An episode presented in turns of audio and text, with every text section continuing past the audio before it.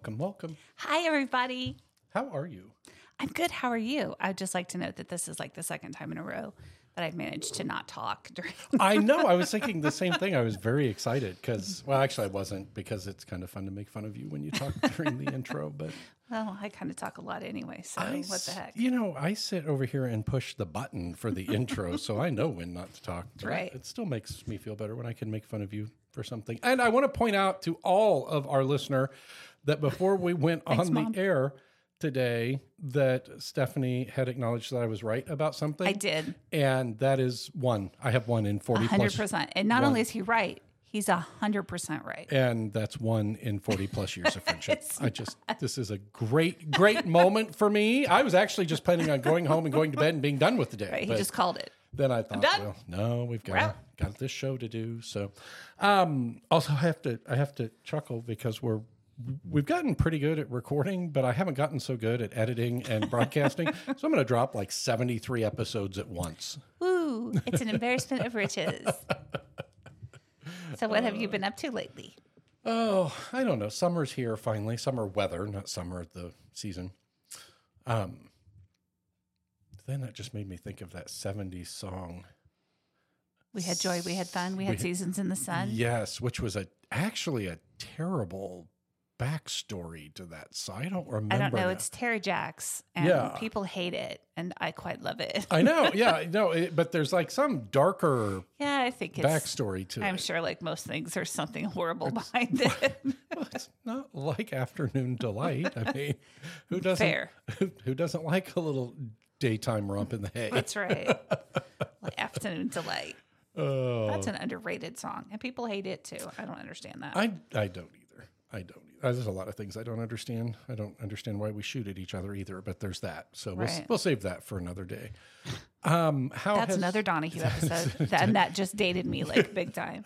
I have to date me because clearly no one else will. So, what have you been up to lately? Oh, I have not been up to much. I uh, I have I really haven't. I've been working a lot, and I did finally get the weeds in my yard sprayed, so I'm no longer the Oh, bane of the neighborhood. Good. And other than that, no, I don't have anything exciting going on. I've had enough excitement for both of us. Oh, good, The boys home from uh, the man cub has returned. outstanding. Is he going to get a college. job this summer? He's working on it. He has some supplemental income set up. Oh, excellent, excellent. Yeah, so he's got to find something supplemental though, because I don't think it's going to be enough to carry him through the summer. Right. Oh, well, that's awesome though. He's uh, looking for another source of income, and we had our house guest moved. We had uh, Mother's Day, which I got tickets to see Ann Wilson from Heart, and I am bouncing off the walls, excited. is exciting. Where's she performing at? The Uptown Oh, okay. Mm-hmm. So, oh, one of those. Those I like those venues. mid-sized venue. Yeah, and and the people that are there are, I mean, these are diehards. These are these are great fans. I had um, years ago, I had gotten tickets to Shinedown, Mm-hmm. and they were going to be at the Uptown. This was before they had gone super big, and and I was so excited because I hadn't been to a concert since probably the Jackson Five. that was like 1984 Yes, it Bec- was. because well as, as it's well documented i don't like people so Fair. there's that no i'm just kidding i like people just fine i don't like large crowds Right. And- are a lot. so i was really excited about it but then the lead singer had developed polyps or something something vocally related and, and he's since been fine and i'm happy about that but by the time Nudes. yeah, nudes by the time it came back around they were at a much larger venue and i'm like yeah i'm tapping out No, thank you. so I still love Shinedown though. But So I have tickets for that. I have tickets for um, Stevie Nicks and Billy Joel in August. And where I are t- they at? Arrowhead. Yeah. Okay. yeah. But I figure, Arrowhead in August. That should be delightful. but I figure TikTok on both of them. So, Yeah. Ouch. well, I mean, I'm just being realistic because Christine McVie died not too long ago. So some of Fleetwood Mac isn't around anymore. Fair enough. And then I started talking to your son about going to see um, Chris Stapleton. Oh yeah. Tennessee whiskey mm-hmm. guy. And I thought it was here in Kansas City. It turns out it's in Wichita. And Wichita's pretty proud of them seats. Oh yeah. Yeah. And so then I thought, well, let me just see how much a box costs. Okay, she is now on the floor laughing. She is she how much a box costs. It Okay. Because the like- seats weren't bad enough. I'm sure the box is completely So, well, realistic. If we take a bu- I mean, if we took all the kids, you know, and just kind of made like a whole little road trip down there, if everybody split amongst ourselves, it couldn't be that bad. Couldn't be more than five hundred dollars each. In fact, it could be that bad. Oh, I do hate it when reality comes crashing Right. onto my face. But Travis liked him so much that I wanted to somehow make this happen. And Travis liked Tennessee whiskey. Right. I don't know that Travis was a, a otherwise big Chris Stapleton fan. Um, Travis, like his brother, it really enjoyed a lot of different genres of music. Also, like his brother, they knew the lyrics to every song ever made, ever, even the ones that haven't come out yet. So it was just the craziest thing. yeah, but I was trying to make that happen. And alas, alack. Then we woke up and realized we're not podcast rich yet. We're working on it. I don't have any of that sweet, sweet podcast money yet. But people should feel free to send us some. Yeah. so before we get started, is there any like hot topic that's grinding your gears that you want to talk about? No? I have one. Okay. Okay. Kids, we're coming up on wedding season. I'm going to remind you not to wear white, especially a white dress, to a wedding because it is tacky, it is unnecessary, it is uncalled for, and it takes attention away from the bride. Thank you. Okay, that's a public service message brought a to you public by Stephanie. But you see, like, there every once in a while on the internet, there's like, my mother in law wore a wedding dress to our wedding, and these bitches will show up in a full on wedding dress.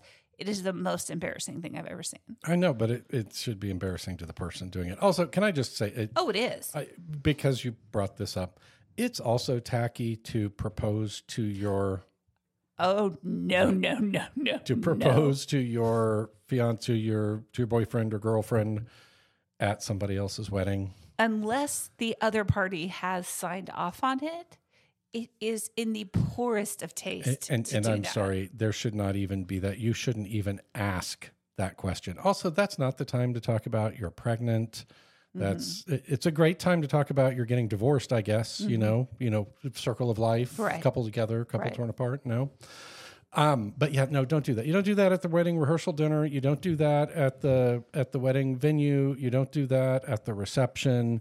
You just don't do that. And also, while we're on the subject, brides, dial it back to about a seven for the love of God. In reference to, How some of them behave. oh yeah, I was I be, I, I read the same BuzzFeed list Sure, that you right. are. I was so And I do like to read those and feel better about myself as a human being. But there was absolutely zero issues that I got upset about, you know, like really genuinely upset about, except for when we mailed our invitations, a bunch of them got caught in the mechanism of the mail sampler thing, and people were getting them.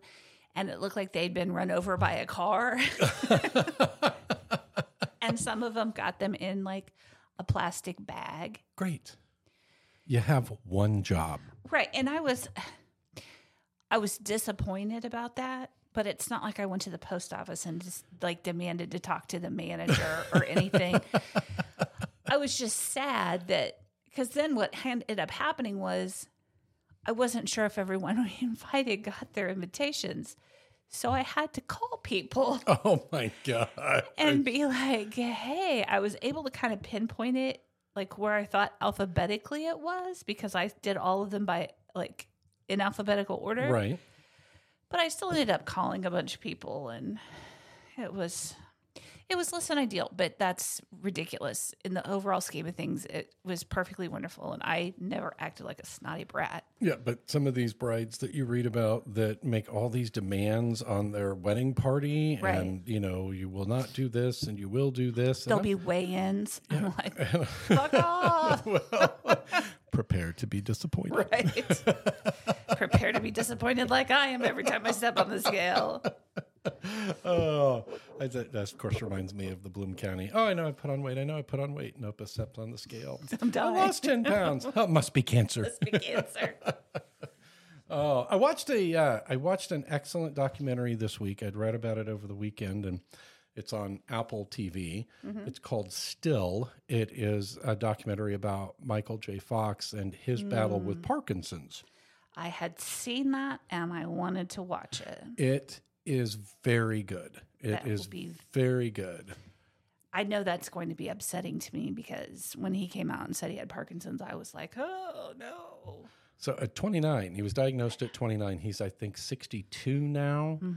So yeah, I, I- you want to talk about somebody who um, who really knows how to fight? That was just incredible. But it was a, a great, great, great I didn't even know people could get diagnosed with Parkinson's disease that young. Yeah, I, I, I, didn't, you know? Well- I just think of it as like 60s, 70s kind of thing. oh, I see what you're saying. I'm sorry. You said at that age. Is that what you meant? No, I, I said that young. Oh, okay. Yeah, that. Yeah. Oh, Yeah. Mm-hmm. I'm sorry. No, I misunderstood what you were saying. Because I think for the longest time, um, there wasn't a diagnosis. You know, it was just diagnosed as tremors, Mm. and and then as time went on, being able to identify it. And one of the things too um, that is incredibly frustrating for me, and we can talk about this some other time, is the fact that it's 2023 and we still can't cure anything. Wow, that just seems really odd to me Well, we seem to be okay with the thousand or two thousand dollars a month drug regimen to manage some of these chronic conditions. there's no money in a cure. I know, I know. So, all right, well, let's move on. and maybe if we spend every legislative session doing something other Than Then- worrying about your uterus. than worrying about my uterus, perhaps other things could get done. But again, that would. that's a topic for another time. Well, it is, but also then uh, if we're going to do that, we have to talk realistically about campaign finance reform. well, yeah, I'm all for that. Oh, I am too, but it's going to have to be a constitutional reform, and I don't see that happening. No, Can't get five people to agree that eggs are good for breakfast. no.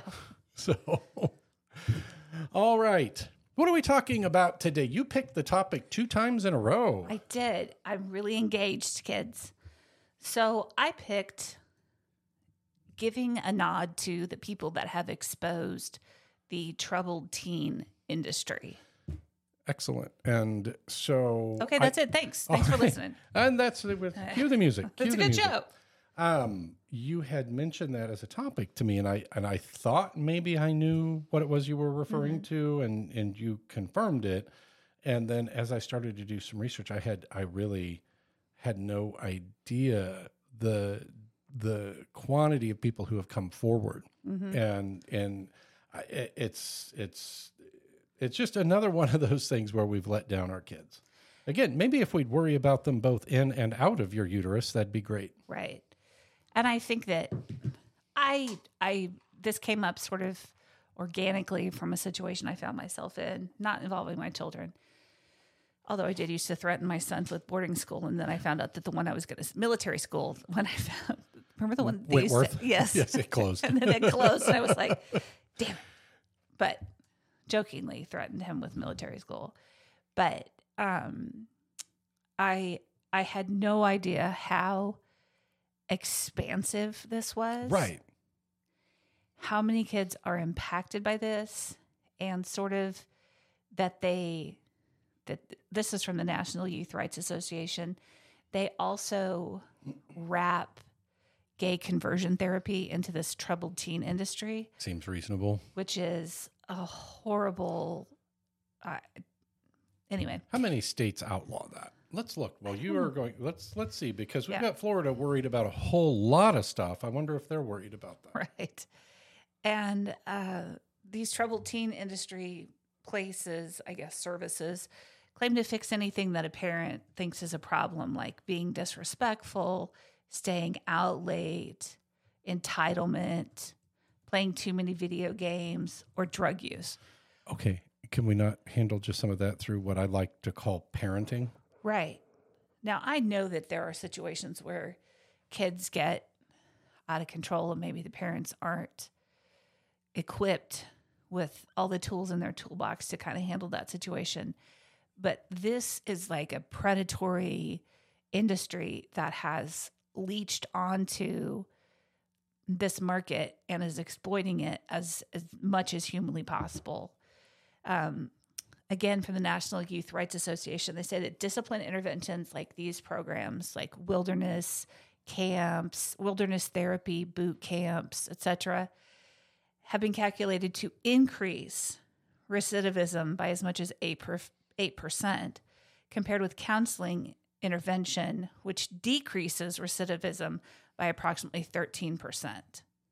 So it's almost like screaming at people and treating them like they're in prison Right. is a bad idea. Really? That's that has a unusually poor outcome. I'm surprised. Right. The main takeaway from this particular section of this article is that they use tactics that have been found to be like against the Geneva Convention kind of thing, like solitary confinement and the extreme is- isolation and daily abuse of these children statistically raise the chance of reoffending. And it's also infamous for causing lifelong emotional damage.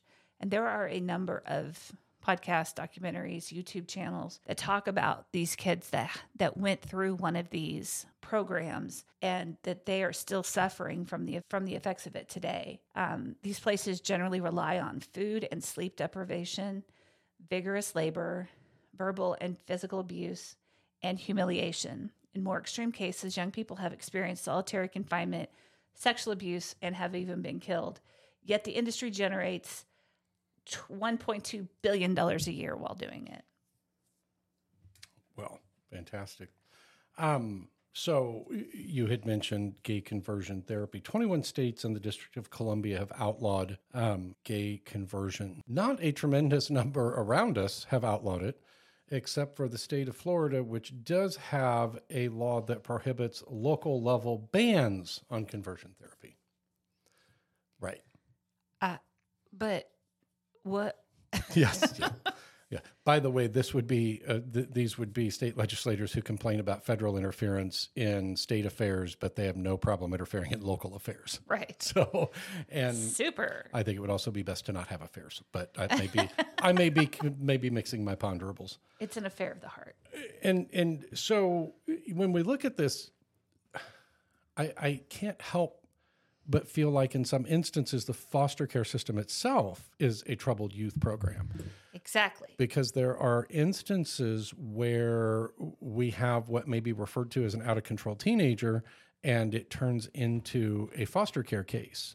Mm-hmm. And uh, a, a statistic that absolutely astonished me is, is is that currently only about 50% of kids in foster care actually graduate high school and fewer than 3% go on to college. And these are kids who, at least in our state, if they haven't achieved permanency by age 16, they get a free college education. Right. But we're also one of the states that doesn't have a youth reentry uh, program into the foster care system if somebody finds that, hey, I, I, I can't do this on my own. Right. So it, it just, again, it seems like our legislatures across the across the country are maybe working from the bottom of the complaint box. Exactly. So there were so many different things that I found about troubled teens, like so many different avenues to go with this that I kind of listened to. No, I didn't kind of. I actually did listen to an episode of a of a podcast called Time Suck, and they focused on sort of the roots, uh, the genesis of where all of this boot camp business comes from, and it's basically modeled off of this school called the Elan School, which took its um, its methodology, I guess would be the right way to say it, from a group called Synanon, like synonym only Synanon. Okay. It was started by this man named Charles Dederich. It was it was originally um, focused on heroin users to substance use disorder, people who suffered with substance use disorder that was heroin, and they were able to help them stop using heroin using isolation, um, intimidation, hard labor, hard labor, and physical abuse by a person who had absolutely no training in any substance use disorder uh, treatment, psychology, anything. Oh, well, that couldn't result in any long term damage, could it? No, no. It's almost like we should let experts or people that study things handle things. It's crazy talk. so, um, this Synanon was developed by this Charles Dederich guy and uh, started to get some attention. And they eventually opened it up to people who were not suffering with substance abuse disorder um, issues. And that is where in my notes I have it goes from helping people with uh, substance abuse disorder, and then there's an arrow and it says cult. oh,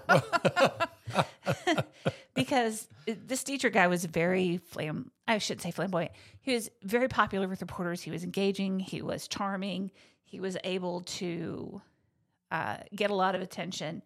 And Time magazine actually did a story on him and he claimed that he had an 80% success rate. oh, come on. Well, people can claim anything. Right? exactly. And I only weigh 190 pounds. Right. And uh, one of the more interesting things I found out about found out is that Charles Dederich is credited with the phrase "Today is the first day of the rest of your life."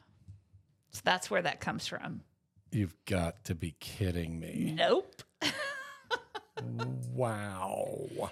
So it within 10 years of him starting this, they had like $2.5 million in assets. They were um, a nonprofit. He tried to get religious status, you know, because that worked out so well for L. Ron Hubbard. so, Oh, shoot. I'm not. I wasn't laughing. no, don't laugh. Those guys will come get us. Um, so in 1974, they sought religious status with Dederich as their leader. And it was originally a nonviolent group, but Dederich created this, in quotation mark, the Imperial Marines to maintain order within an ins- within and outside of their community because part of this therapy was that they lived in these synanon communes. So no, no recipe for a cult here. Just, Right. just stick with me. Right. So, in these compounds, members were brainwashed, mentally tortured, and barred from leaving the community. Escaped members were subject to beatings, and one former member was beaten almost to the point of death when he was uh, when his skull was fractured. Oh, wow. Yeah, that was in 1977. In 1978, now to give some background, the mid 70s to late 70s was sort of like cult o'clock in America. Right. That was Oh, yeah, had, you had Jim Jones. Jim Jones, the people, what was it called? The People's Temple? Was that his thing? Yeah. The Moonies, the Sunnies. Like there was several different cults Right. that were operating at that point in time. And so there was an attorney in October of 1978 named Paul Morantz, and he was working with former members of Synanon and their families to escape the cult. Well, he was attacked because two members of the Imperial Marines placed de-rattled rattlesnakes into his mailbox. Wow. Right. So he did survive the inevitable attack. I am never checking my mailbox again. And I need a box of scorpions Right. for a Big friend. ones. Sign it, Queen Victoria. No. Um, That'll be on a different podcast. soon. he did survive the um, the inevitable rattlesnake bites, but he sustained uh, long lasting injuries when because of the the venom from the rattlesnakes. Mhm. So this becomes sort of the model of how these not so legitimate places are handling their therapeutic, and I'm making big air quotes, therapeutic methodologies. So they did this thing called the game, and I'm going to describe the game to you capital T, capital G, the game. Let me describe it to you. You tell me if at any point in time it rings, like makes something in your head kind of like rings a bell. So this was like 1970s ther- psychotherapy program called The Game. There were two players that would sit across from one another. They would have two grids. Okay? Battleship. I didn't even get to tell the rest of it. Yes, listen to this and tell me that this isn't the worst game of Battleship ever. So you would have two grids. On one grid, you would have your opponent's shit listed.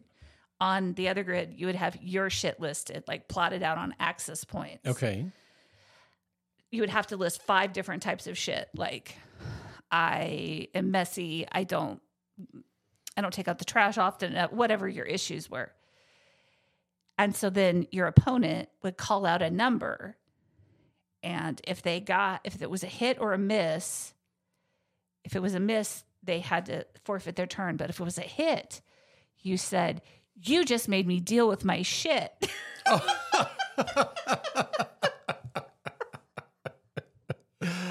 I can't believe Milton Bradley didn't pick that up. and then basically they'd be verbally abused about oh, their shit. oh my gosh. Right.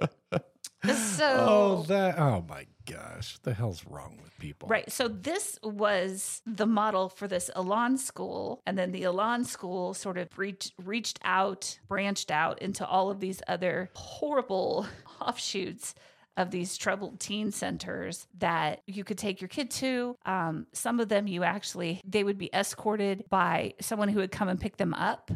Like, say, I lived in Florida and I was sending my kid to this place in Utah. Well, they would come and pick them up and handcuff them and take them to this facility. And this is no one thought this that in and of itself could cause lasting mental no, health issues. No. No. Okay. That didn't seem like anybody was all that concerned about that. Oh, weird. Right. I don't- I don't know why you would be.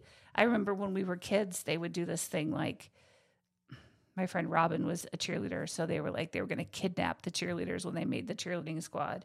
And they would come over and like take them away to their whatever happy cheerleader making ceremony. But I remember The skulls. yes, even as a kid, I remember thinking, you know, that could get out of hand In a hurry. real quick and somebody could get hurt very, very badly and unintentionally. So, this is where the modeling of all of these troubled teen industry things come from. They rely on the unproven and possibly illegal under you know international law practices of isolation intimidation hard labor and physical abuse they don't offer any the majority of people that work there are not licensed in any capacity and when things get bad I'm just going to have to say, I mean, when you hire people with credentials, it costs a lot more. generally. Um, but they had, um, they're not regulated. There's no training. Uh, Well, eh, okay, and and again, that's why you hire people without credentials because people with credentials have licenses. Licenses have requirements. They have ethical components. There's a mechanism for reporting abuse. There's a mechanism for reporting uh, unethical behavior, and there are consequences. right. So the, you're telling me these facilities hire people and call them counselors. Yes. And give them some, what do you, how do you say that? Like hold them out as having some special set of skills that makes this, that, that will I was a drug addict. I was a troubled teen. or give legitimacy to the operation so that parents will be willing to fork over this money and put And their even at that there. point, though, who are these people willing to fork over that money? What I, I mean, what group of people says, "Oh, well, my kid's doing, my kid's playing too many video games. My kid doesn't listen to me, backtalks me, so I'm going to box them up and and ship them back to the factory Right. So I'm going to let somebody come and take them with handcuffs and put them on a plane and because I'm going to teach them a lesson." right. Okay, And a lot of this and we can like kind of dissect this is a lot of this is based on what is termed narcissistic parenting, I think. maybe I'm not using the right words, but this notion, like now that people talk about gentle parenting and how, you know, you can talk people through anything, a large portion of people our age were spanked or yelled at or any of those choices. And people are finding out that that is not actually that effective. I know, weird. Right. I'm just going to beat the behavior out of you. Right. Because in all of those scenarios, spanking, um, humiliation, food deprivation, just horrible things that go on in these places, none of those actions teach the child or teen helpful skills to help regulate their behavior, which is what is necessary in these scenarios when people are acting out, if, you know, regardless of what it is, back talking, you know, skipping school, whatever, whatever, whatever. But what they're doing is they're just forcing people to comply with whatever the rules are. And that's exactly what jails do. There's there's no educational component, behavioral component to any of these places. It's just punishment, punishment, punishment. So, a, a couple of statistics to throw out. There's an estimated 120,000 to 200,000 kids that are a part of this system. Of those kids, there is a 4.6 times higher rate of suicide attempts than uh, kids who are not in in a troubled teen facility.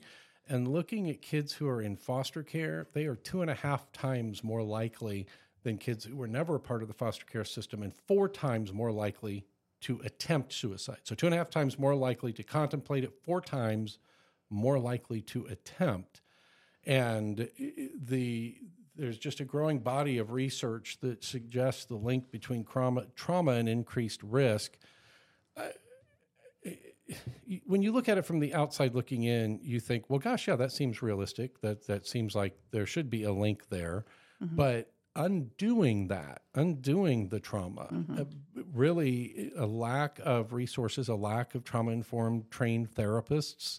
Um, you have therapists who like in any profession, certainly in ours as well, who maybe venture into areas that they shouldn't, mm-hmm. or they want to try something different and cause way more damage.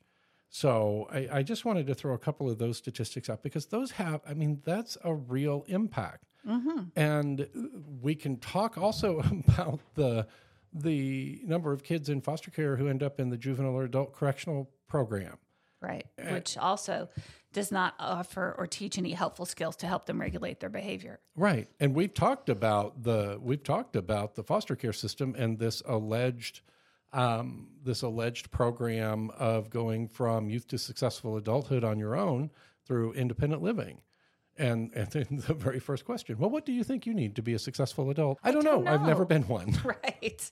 How are these things still able to go on? They're they are usually in states that do not have any regulation on this industry, like Montana, Utah, Idaho. And when they're shut down, like there's one in Utah that was um, there's a lot a massive lawsuit because a child was hurt. Um, they just close down, pick up sticks, stakes, sticks, pull stakes, pull stakes, and move someplace else. And now they're in Missouri. Oh, great. At Lake of the Ozarks. And a large number of those counselors that were at this facility that's being sued are at the one in Missouri, being uh, held out again as experts. Experts and able to deal with all of these issues that kids have. So, what do we do? How do we bring light to this? How do you drive change? Well, first of all, I think maybe if we spent a little less time taking our issues from the bottom of the complaint barrel, basket, box, and maybe looked at situations where there's a real need for regulation. There's a real need for legislators to step in and say, you can't operate these facilities unless there are licensed by this state or another state, you know, some regulatory oversight. I'm, I'm sorry, who's the lobbyist for that? Who's taking the legislator out to dinner to talk about that? Who mm, is who is Probably no one. who is coordinating the fundraiser for the legislator who's going to champion that? Oh wait, no one is. Right. Wouldn't it be wild if we just did things because that was the right thing to do? right. Well, here in our own state, a legislator did the thing that was right and was immediately removed from his chairmanship of a committee as punishment by his party leader. Mm-hmm. Because, oh, oh, wait, God forbid, he had an independent thought. right. But I'm sure that in the $1.2 billion generated by the troubled teen industry, there's plenty of money to go around to take the legislators out and let them know there's no problem. No need to look here. Nothing to see here, kids. Right. Pay no attention to the man behind the curtain. Nothing says look here like telling me there's nothing to see. Right. So, I feel like maybe you're telling on yourself. I, there was so much information on this, and I was trying to disgorge all of it at once. And I'm sorry, listener, if it was I'm right here. mom, if it was disjointed. That I have a lot of passion about this because I can see well-meaning parents overwhelmed, don't know what to do. They think that they found the solution because maybe that's how they were disciplined when they were younger. And they think that this is what's going to fix their kid. And then their kid ends up dead Well, or or hurt. just the overall lack of resources. You know, mm-hmm. you you the schools are, I think, way too quick to suspend and expel. I I think they are way too quick to demonstrate a lack of interest in what a child has to say or a parent has to say in their own behavioral defense. There was a, an article that I read over the weekend. Um, talking about truancy among teens, and the, the it was a USA Today article titled "Students are increasingly refusing to go to school. It's becoming a mental health crisis."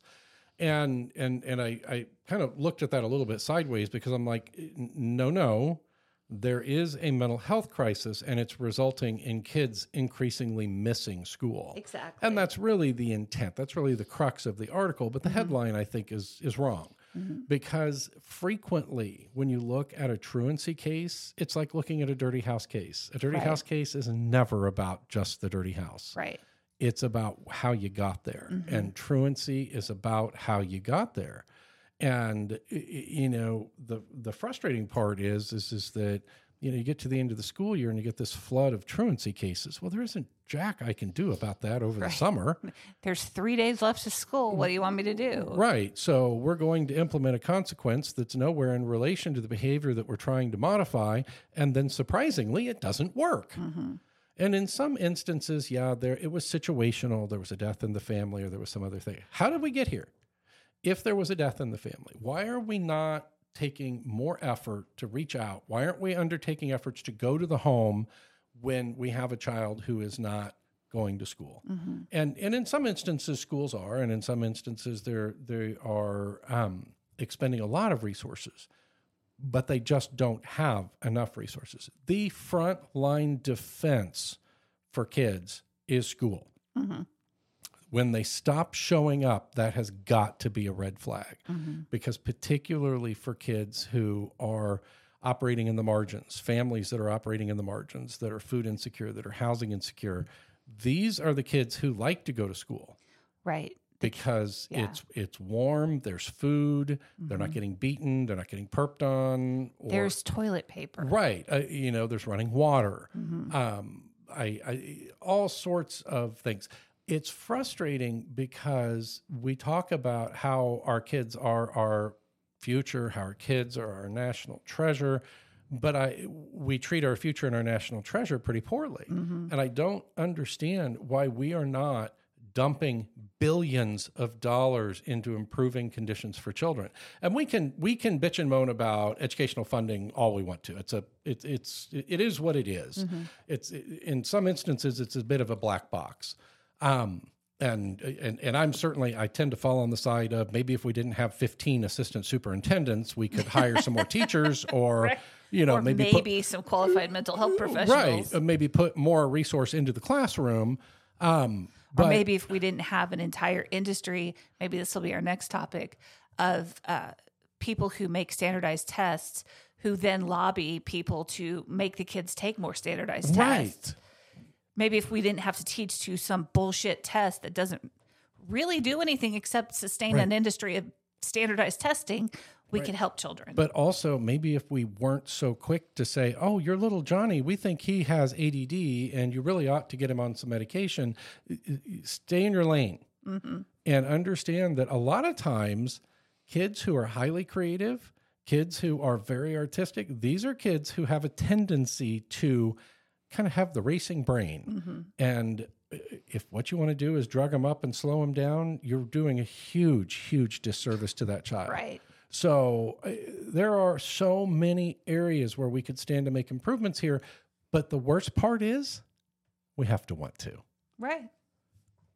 And the people who make the laws have to want to. Right. And that's just not sexy because that doesn't draw a whole lot of people in. Uh, that doesn't get me. Uh, that doesn't get me a lobbyist's ear. But you know, making sure that um, that I can charge whatever I want to for my prescription drugs. Make sure that we can uh, argue back and forth on partisan bickering, and you know, have our soundbite played on the news. I, I don't understand. I don't understand what we're about anymore I don't either. and and it is extremely frustrating because at the end of it at the end of it all we have one fidelity and that should be to our children. Mm-hmm. And when i see what happens to some of these kids when they are dragged through the system i have no patience for the chest pounding about what other people should be doing mm-hmm.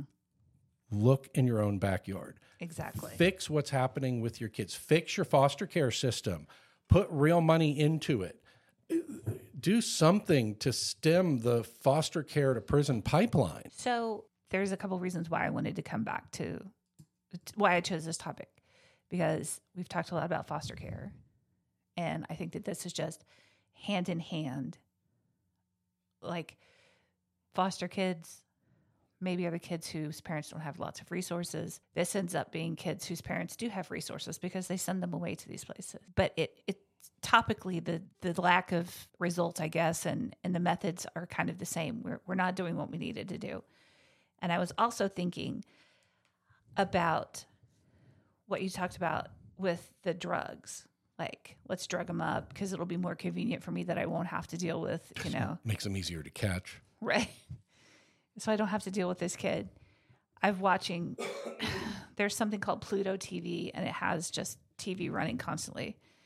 Um, they have Jeopardy episodes on back to back to back to back. that sounds great for me who is attention impaired himself right yes i have uh, i am not neurotypical and i was watching jeopardy and i thought i bet like 90% of the people who do well on jeopardy are not neurotypical.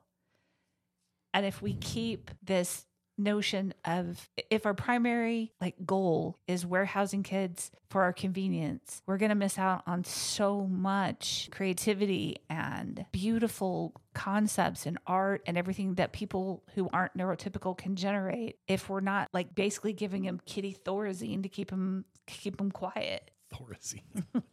got thorazine shuffle over there so that's why that's why i brought this topic up No, I I agree, and um, I don't know. I you- look at you look at degenerative neurological diseases and the fact that we can't seem to improve or cure anything.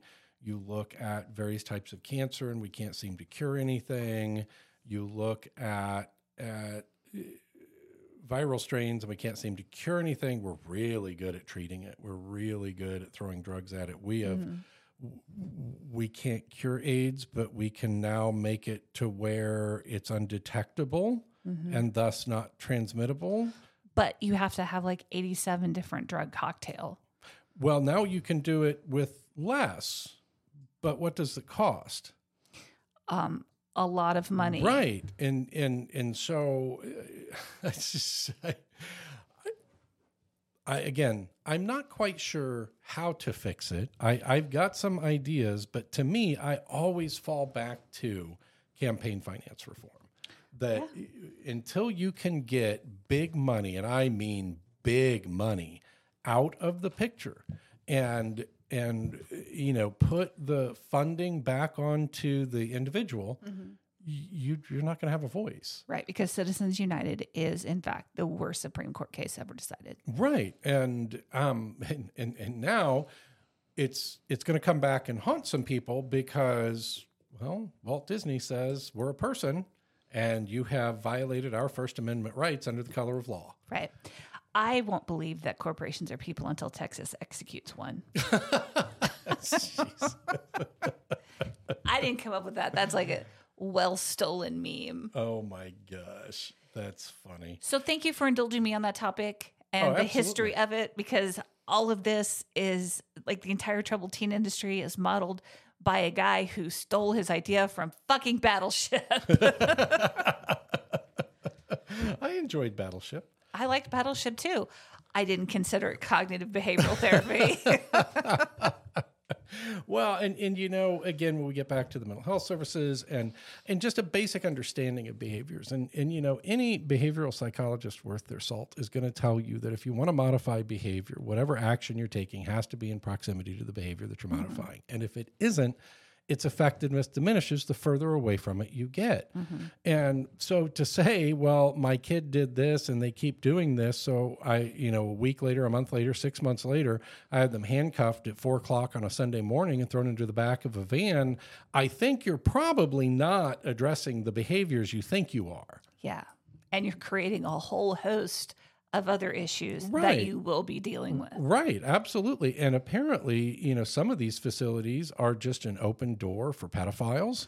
Yes. an open door for abusers, and there's very little recourse because, again, they're not licensed. Right. They talked about at one of these facilities, there would be cuddle puddles where everybody would like because during regular like waking hours, nobody could touch anybody else, right? Okay. So they would have these cuddle puddles and they would like all be in a pile in the common room of like touching each other, Oh, I'm out. no touching. No touchy touching touchy. each other, scratching each other's backs, spooning with each other. And oftentimes the 40 to 50 year old men counselors were We're going to use that term loosely. Uh, yeah, counselors with like lots of air quotes and a shitty smile on my face were involved in these cuddle puddles as well. Shocking. Right. Now, it seems to me that that that people have been very concerned about pedophiles Right. and that they're they want all these pedophiles that supposedly exist Right. Right. in, in the ephemery like And the state of Florida wants to execute pedophiles. right And and again, I, I I'm largely okay with that, but there's there's some other issues with that. right Like well settled supreme court law that you can't do that but but also, you know, the fact that we're also not really good at making sure the person we found guilty was in fact guilty. So there's that. oopsie right Can we undead that person from 20 years ago? Nope. Oh, I'm Hey. sorry. really sorry about that Yeah. um but there are concrete like not specious allegations just floating around there are concrete examples of this taking place Right. and yet nobody in power is regulating it It's not in front of anybody. It's it's not at the forefront. And you know, I, I I'll tell you, you know, I've I've had the support of a legislator in our state to try and get a youth reentry bill passed. We're on year 3, still hasn't happened. Because it can't get out of committee Right, because oh well, you know we've scored it, and and they they say it's going to cost eight million dollars. Okay, that sounds like a boondoggle. How is it going to cost eight million dollars? And even if it does, you put a dollar amount to say it's going to cost this much money because this many kids are going to come back in. I mm-hmm. would be more concerned about passing it because you said that the cost was going to be three dollars. Oh well, clearly there isn't a need. right because that demonstrates that there isn't a need for this program if there's no need for funding Right. Right. And and eight million dollars might not be right. It might be two or four million, but it wasn't more than eight. regardless By the way, in our state we have a two billion dollar um, budget surplus right now. I think eight million dollars is a couple of days worth of interest on that. Well, not at my bank, but at some bank. what's interest oh, it's what I pay on my credit card. oh yes It's 176 percent. I get statements. It's like your interest accrued this month is two cents. I'm said- so excited. Thank you. I am going to report that on my taxes. Thank you. I'm noting that for the appropriate agencies. Yes, my net worth has increased dramatically. Okay, so I do want to take some time to, before we go, to acknowledge my sources. Uh, it came from virtualhistorywestport.com, TimeSuck, the National Youth, sorry about that, the National Youth Rights Association, and Wikipedia. Hey, you know, kids, let me just say, not a great place to end, an excellent place to start. Right. So, um, and if you are concerned about what is allowed in terms of troubled teen industry in your state, uh, do a little research. We'll link the National Youth Rights Association website in the show notes. And if you're concerned about it, reach out to your representatives. Absolutely. And unfortunately, for many of you, your legislatures have adjourned for the year, but that doesn't mean that you can't reach out to a legislator, to a state representative or a state senator. These people work hard. And I want to, I do want to acknowledge that. There are many, many, many of them who, though they're in session for five months, they are 12 month legislators and they will work yeah. hard. There are a lot of them. But um, like Stephanie, I want to acknowledge my uh, resources as well Movement and Advancement Project. Beam Up, um, and the Texas Alliance of Children and Family Services, as well as the National Prevalent. I'm sorry, the Centers for Disease Control and Prevention. read the wrong, read the wrong line. oh, and if you're interested about specifically this Synanon uh, organization, uh, there's documentary being worked on right now from Rory Kennedy, uh, most famous for having a wedding that ended up with John F. Kennedy Jr. dead. He was flying to her That's wedding. where he was Yeah. flying to. Okay. Yeah. Okay. She's one of RFK's kids. okay. Can you not say it like it's her fault?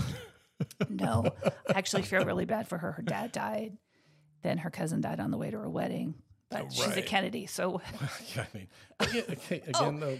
and I was listening to a podcast the other day and they were talking about the Amish. I now have to cut this out. Yes, you're going to have to cut this out. But I, I wanted to tell you before I forgot. And they're like, well, who fucking cares? The Amish are going to hear it. the Amish as a collective should just like Get a better lobbyist. the entire world is talking about you behind your back, Amish. And I don't understand why they seem like a perfectly nice people. They seem like lovely people. You get married, you get a barn. I remember when that guy broke into the Amish school and like killed those girls. Oh no, I don't. Yeah, it was like in the early 2000s. And the women whose children had been shot went to his wife's, like to comfort his wife. And I was like, Oh, you are a much bigger person than me. wow. that's a level of Christianity I you don't see every day. with which I am unfamiliar. right? which I could only aspire Oh, to which I could only aspire. Yeah. Yeah. Well, and and you know, uh, And they sat with her during he killed him. Oh, he died by suicide. oh, and they well, sat with her. I mean, that's fine. No, no, they sat with her during his funeral. Wow. Wow, wow, wow. Well, the, the the really most exposure I've had to the Amish community was watching Witness with Harrison Ford. Which Great is one of my all-time favorite It's a great movie. So Visually stunning when they raise the barn. yes, oh, absolutely, It is gorgeous. absolutely. So what do we? Okay, what do we want to talk about next? I don't know. I said something and now I've forgotten. I it. forgot to, but I'll pick it up on the edit. Why am I in the garage? I, I just got a text from my husband. Are you okay? Did you forget to tell him what you were doing today? I'm usually home uh, two hours ago. oh, we should have Brian back on. yeah. What were we going to talk about? No, I forgot. No, I have to read the transcript. Sorry. It's, I have to have, let's go to the transcript. I have to have somebody read it back to me.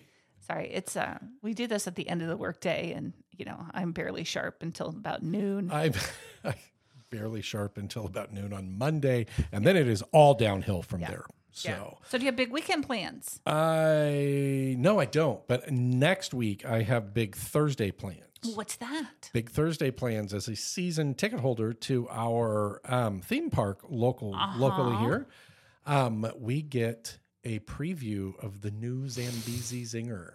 Oh my god, I'm so excited. So we're going. We saw it being built. Well, my oldest son and I went to Worlds of Fun while his wife was um, back in Arizona visiting some of her family, and we saw it being built. And and it, you know, it's to me nothing will ever beat the original Zambezi Zinger. And this is, it's fine. It, it looks awesome. It's Mm-hmm. not really the same thing, other than maybe the the spiral circle up. thing? Yeah. Will they have that tree there that everybody can hit when they went by it? Because I'm not riding it until I- that tree's there. I'm I'm I'm gonna hope not. so The actual Zambezi Zinger is somewhere in like Colombia. yeah, South something, America. Yeah. I've I've looked that up before. Um, do you remember the Schussboomer there? The little four person cars that went around. kind of. Yeah, I'll have to see if I can find a picture We of it. We weren't really big WAF people. We weren't we weren't either. Maybe a couple of times, maybe three or four times in my youth we went. once. Once. Okay. And is that the only time you've ever been there? No, I've been there with other Okay. people. Okay. So But it was it was uncomfortable for dad to try to ride the ride. Well, yeah, because he's 23 feet tall. Exactly. I can relate. Right. I tried to ride the Patriot, the one of my favorites there, Mm-hmm. and we were in the front, and I I couldn't I couldn't get the harness over me. I mean, I could have, Mm-hmm. but it would have it would have inhibited my ability to take in a full breath, Mm-hmm. and I no, I can't do that. yeah. No, that's that's I'm not really claustrophobic until that happens. Right, right up until that moment. Right up until I am. Yeah. So, um, dad couldn't ride him because he was so so too tall, and mom had no interest in riding him. So, it was like me and Craig running around. Right. right. Well, my folks didn't really ride things either. My brother and I did. And, um, of But there's course, a nine year age difference between oh, the that's two of right. us. that's right. There's only a four year between us. Um, so, uh, so no, at any rate, so we're doing that on Thursday, and Oh, then that sounds so exciting. then I'm taking that Friday off, so I'll have a long weekend for Memorial Day weekend. nice. So, what about you? Um, this weekend, our friend who uh, recently was injured in a softball game is playing at playing music at a local bar. Oh, excellent. And I wondered if you guys if you wanted to go and listen to We be might. supportive. we might be able to do that. Yeah. So, yes, excellent. Um, all right. So, we don't know what we're going to talk about next. We don't know when we're going to be on next. We record 23 times a week, but I can't seem to get anything. anything Yeah. So loaded up. welcome. So, Welcome. um, enjoy the five episodes that I'm going to drop all at once. And to our Ukrainian listeners, think about you all the time. I- we love you very much. Right, which you don't know that because we haven't been on in five weeks. Right. So, but we have said it Every every, day. week. Every day. um, and I just wanted to tell everyone to stay safe and be well and that I love you. And I want to tell everybody if you have a moment to give us a five star rating and maybe write something nice, we would greatly appreciate it. Um, if you do that and you send it to Stephanie at weekendmediagroup.com and you are in the upper 48, um, we will send you a, a Nod Pod coffee mug um, filled with gratitude or stuff or something. I don't know. Hopes and dreams. Yes, hopes and dreams, hopes and dreams, love and prayers. In any case, we appreciate you. Keep an eye out. Um, we're going to be launching a couple of websites, and we have two new podcasts coming out. So I look forward to hearing more about that as time goes on, and have a great week or two or three or day.